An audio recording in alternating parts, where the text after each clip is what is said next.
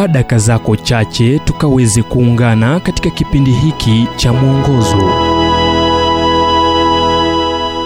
Hebu tukaweze kuangazia ujumbe kuhifadhi maadili yako katika ulimwengu ulioingia wazimu. Kitabu cha danieli mlango wa 4 mstari wa 34 hata mwisho wa siku hizo mimi nabukadreza nikainua macho yangu kuelekea mbingu. Fahamu zangu zikanirudia nikamhimidi yeye aliye juu nikamsifu na kumheshimu yeye aishiye milele. Danieli alieleza kuhusu mtu ambaye alikuwa ameingiwa wazimu. Chizi ni neno mwafaka kwa hali hiyo. Alikuwa kiongozi wa ulimwengu ulio na ufalme mkubwa ulioitwa babeli ambayo ni iraq kusini ya sasa. Mwenye mamlaka makuu na utajiri mwingi.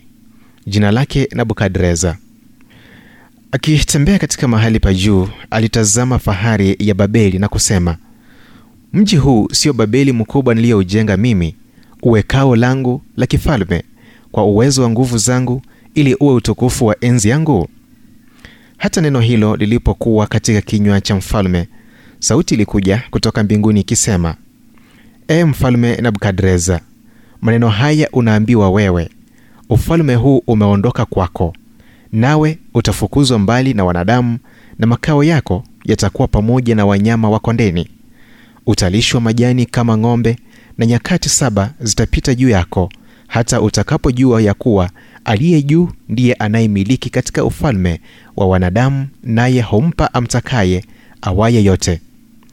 Danieli mlango wa 4 mstari wa 30 hadi 32 mfalme alifukuzwa na kuishi kama mnyama wa mwituni nje ya mji hadi mungu aliposema yatosha na akarejeshwa. Unahifadhi aje uadilifu wako katika ulimwengu wenye wazimu? Hifadhi uadilifu wako katika ulimwengu wenye wazimu kwa kuhifadhi mtazamo wako. Na hii ina maana kuwa unamhusisha mungu katika kila hali ya maisha yako.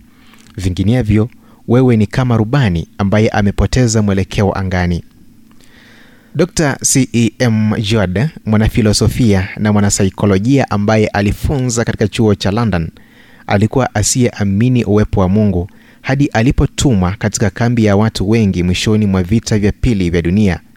Kile alichoona kilimfanya akose amani. Ni vipi watu watawatendea hivi wenzao? Akauliza. Alitambua nguvu za kutisha za uovu na kuanza kuwaza kuwa iwapo kuna uovu lazima kuwe na kinyume ambacho alikuja kutambua kuwa mungu.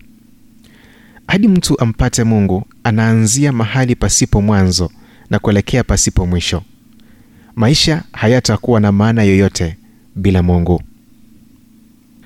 Ujumbe huu umetafsiriwa kutoka kitabu kwa jina strength for today and bright hope for tomorrow kilichoandikwa naye dr harold sala wa guidelines international na kuletwa kwako nami emmanuel oyasi na iwapo ujumbe huu umekuwa baraka kwako tafadhali tujulishe kupitia nambari 722 331 412 kumbuka ni 722 331 412